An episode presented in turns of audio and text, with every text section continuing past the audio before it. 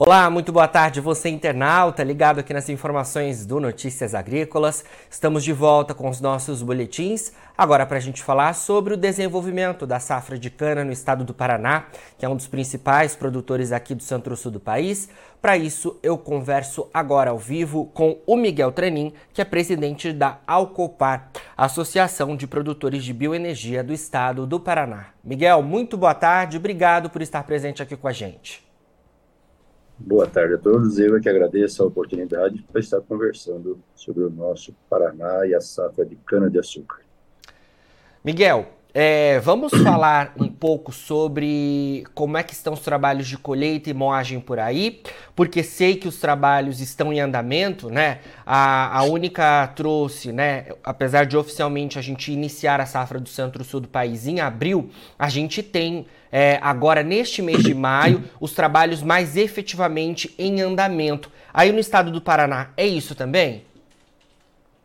Exatamente. Apesar da gente ter começado a safra um pouco mais tarde que o Paraná, já começou a safra até no mês de fevereiro. Mas viemos aí de um longo período aí de três anos consecutivos de pouca chuva, né?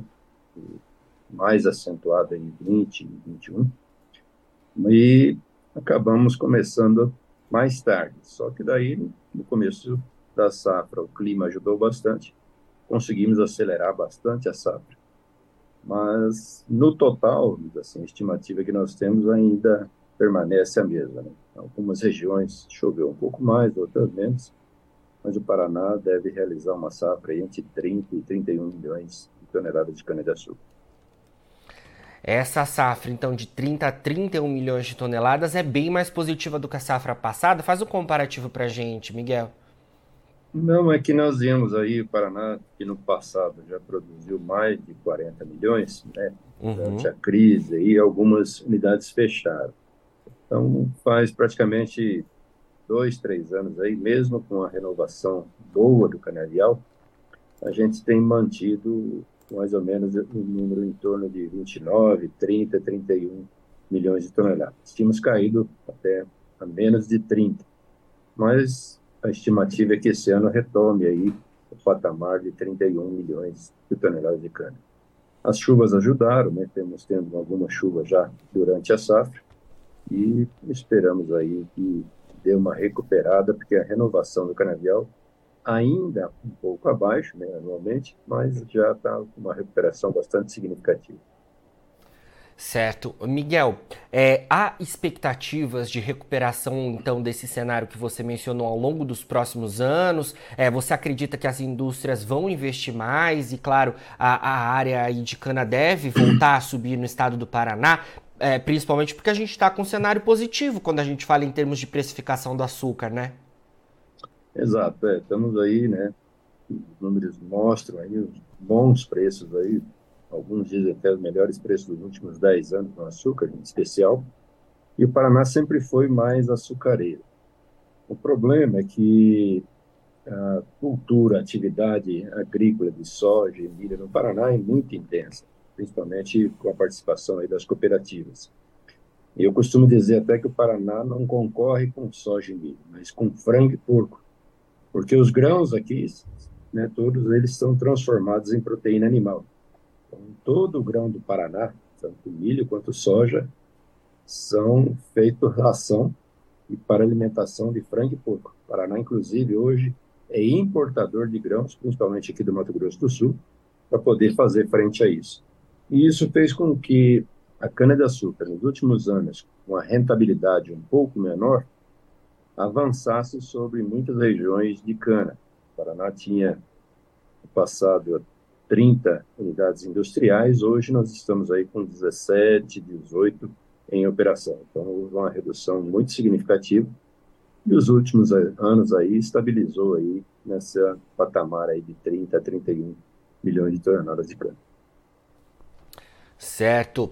Miguel, você mencionou né, a tradição de vocês aí no estado do Paraná de se produzir o açúcar, né? Como você também Isso. trouxe, a gente tem um cenário bastante positivo no açúcar é, e não é né, um cenário causado é, pela safra que a gente tem aqui no Brasil, porque é, teoricamente a gente tende a ter uma safra mais positiva, né, uma maior oferta, que poderia fazer com que o preço caísse. No entanto, esse não é o cenário que acontece, mas por conta das origens de fora, né? Os outros países que competem aí com o Brasil de alguma forma na comercialização do açúcar estão tendo diversos impactos com o clima na safra, né? Eu queria que você falasse justamente sobre essa decisão do mix de vocês mais açucareiro e é, como em outros estados é, da região centro-sul isso fica mais difícil porque a gente tem um cenário bastante complicado quando a gente fala em termos dos combustíveis, né? Aqui no, aqui no, no centro-sul do Brasil há diversas indefinições, né, diante do cenário dos combustíveis no país e é claro, a gente deve ficar voltado mais à produção de etanol que está compensando. Certo. Bom, é, a Paraná sempre foi mais açucareira, sabe? Basicamente tudo que é possível, vamos dizer assim, é transformado em açúcar aqui. A exceção aí foi um ou dois anos só, que houve um certo equilíbrio, mas praticamente tudo aquilo que é possível fazer de açúcar é feito pelo Paraná. E apenas aí o residual, ou algumas exceções aí que temos aí, só destilarias, apenas duas, é que nós produzimos o etanol. Então, e grande parte disso, a exceção de uma unidade industrial que produz açúcar branco, as demais é tudo açúcar para exportação, é o VHP.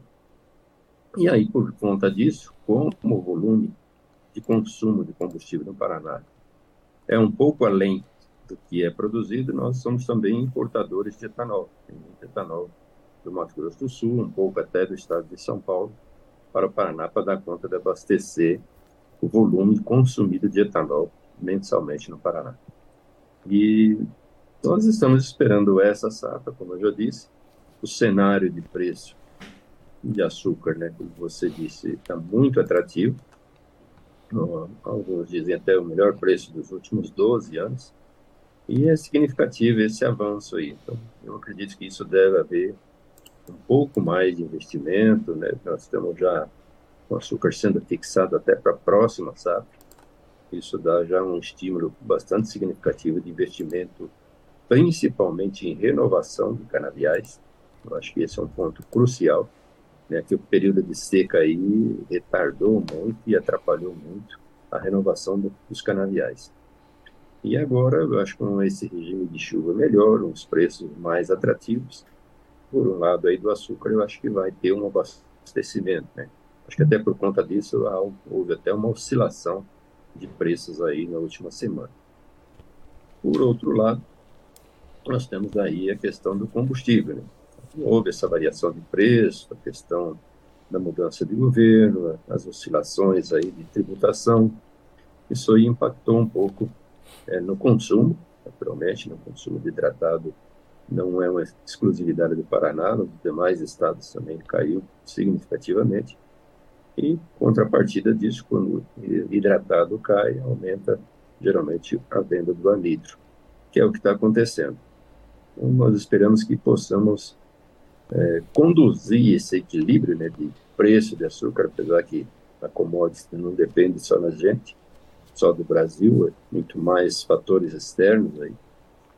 Mas eu acredito que tenhamos aí, eu estou muito otimista, com dois anos aí, pelo menos, de bons preços e boa safra no Paraná e nos demais estados.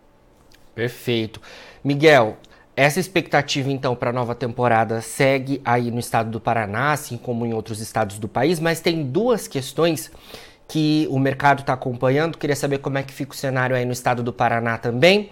A primeira diz respeito à logística, né? Porque me parece que a gente pode ter algum impacto com o escoamento da safra é, de cana-de-açúcar, né? Principalmente do açúcar pelos portos aí é, competindo com os grãos, né? A gente teve um atraso ali na safra de grãos e isso pode é, bater, né? Um, um, o açúcar com os grãos, então a gente precisa acompanhar isso. Um outro ponto diz respeito aí ao El Ninho no segundo semestre, que é o fenômeno climático que está é, se caracterizando, né? E que tende a mudar ali, né, a, a concepção de chuvas em todo o mundo. E é claro que aqui no Brasil isso não é diferente. Como é que vocês aí no estado do Paraná estão acompanhando essas duas questões? Bom, primeiro da logística, nós no passado investimos bastante nisso. Nós temos um terminal próprio no Porto de Paranaguá e e isso aí facilita bastante, e muito além do volume que nós produzimos. Né? Devemos produzir em 2, 2 milhões e meio de toneladas de açúcar, e o nosso terminal de açúcar, é, exclusivo de açúcar, põe a capacidade de até 6 milhões de toneladas. A gente é, até ajuda os outros estados aí, somente o vizinho São Paulo aqui, usa bastante os terminais aqui do Paraná. Agora, com relação a El Ninho, os fenômenos aí climáticos, já é uma questão que eu costumo dizer que a previsão no Brasil, infelizmente, não é 100%, né? Eu acho que em nenhum lugar, varia muito, tem variado bastante. Mas, segundo as estimativas, é, nós teríamos aí um pouco mais de chuva, né? E, e isso aí está ocorrendo. Eu acho que isso aí pode ocasionar um atraso. Como há uma expectativa, começamos uma safra aí com bastante chuva, é, eu não creio que se continuarem ou se aumentarem as chuvas mais ao final do ano, que é uma previsão, eu não sei se conseguiremos dar conta de colher toda a cana. Por outro lado, é, vamos assim, é, cria também um estímulo, porque uma vez chovendo, mesmo que atrapalhe a safra atual, eu costumo dizer, ah, ajuda a safra seguinte, porque está chovendo, a cana passa a vegetar um pouco mais, mesmo que a gente talvez tenha é, que interromper a safra desse ano, certamente daí começaremos uma safra no ano que vem mais cedo, e daí produzindo mais e com mais eficiência, com uma cana melhor. Então eu vejo que os cenários do Brasil são são bons no sentido agrícola. O que vai assim determinar fortemente o mix de produção é, são as variações. O açúcar deu uma variada essa semana significativa, mas a política de combustíveis, né, e principalmente combustíveis renováveis, é que vai definir bastante o comportamento, eu acho que, dessa variável de preço, seja por tributo, seja essa recente mudança aí, e o que cada governador vai fazer em seu estado. Então, vamos aguardar isso e ver o desenrolar de, desse processo todo. Mas eu, como eu já disse, eu estou bastante otimista para essa safra. Excelente, Miguel. Obrigado pelas suas informações por enquanto. Sempre que tiver novidades aí da Alcopar, chama a gente por aqui, tá bom? Eu que agradeço a oportunidade de estar apresentando a vocês a safra do nosso estado. Muito obrigado a todos. Obrigado você, bom início de semana. Bom, agora na finalização do nosso boletim, você encontra os perfis das nossas redes sociais. Siga a gente por lá para se manter atualizado sobre todas as informações do agronegócio brasileiro. A gente fica por aqui, mas daqui a pouquinho tem mais boletins ao vivo.